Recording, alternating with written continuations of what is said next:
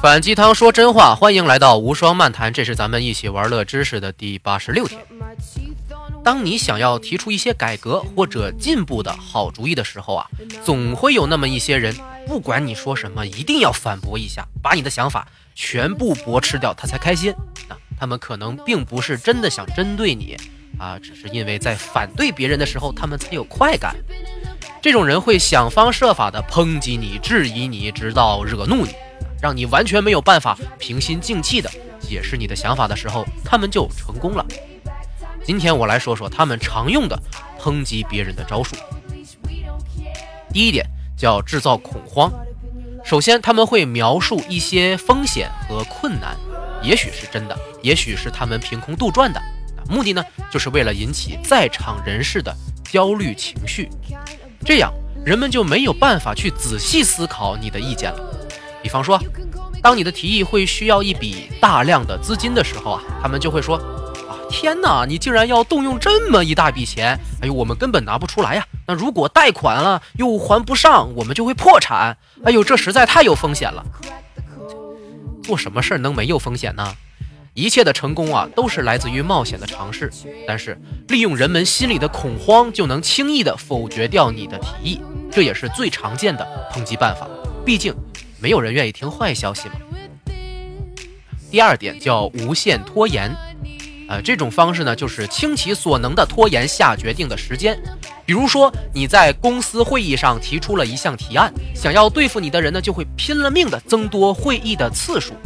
但是呢，他每一次会议啊都不会给出一个明确的结果，这样就会消磨大家对这项提议的耐心和热情。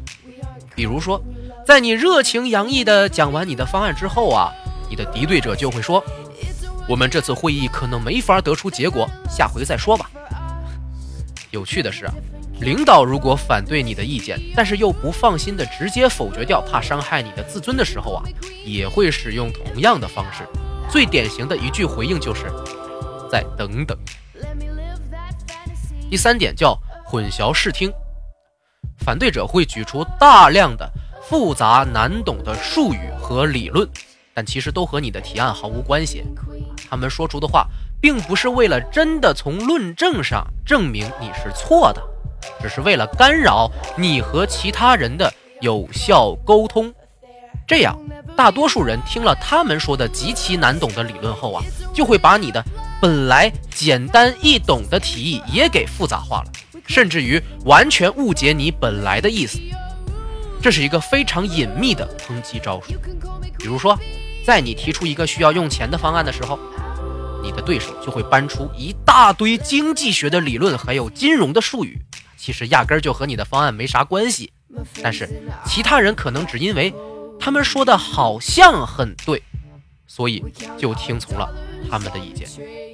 第四点叫做冷嘲热讽，这就是直接对你本人的招数了。首先让你自己难堪，而且还会影响周围人对你的人品和能力的判断。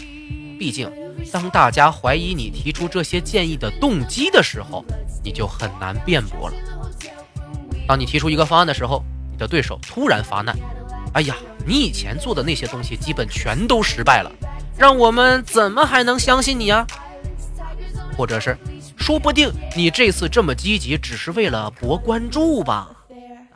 很容易就会生气嘛，乱了方寸，直接争吵起来。就算你能忍住，哎，但是如果你解释的稍微不到位一点，周围的人也不会再相信你的提议了。以上呢，就是抨击者们常用的质疑招数。很多好主意啊，都是被这样的轮番轰炸给扼杀在摇篮里了。今天把这些东西说出来啊，可不是让大家去学，而是让你遇到别人如此对待你的时候，该明白如何应对。抨击者呀，总是能想出大量的方法来对你不利，而当你遇到这种情况的时候，一定不要回避，或者不让他们发表意见。反而要让他们充分的参与到讨论当中，这样才能让你成功的对付他们的质疑。那具体又应该怎么办呢？我们明天来说。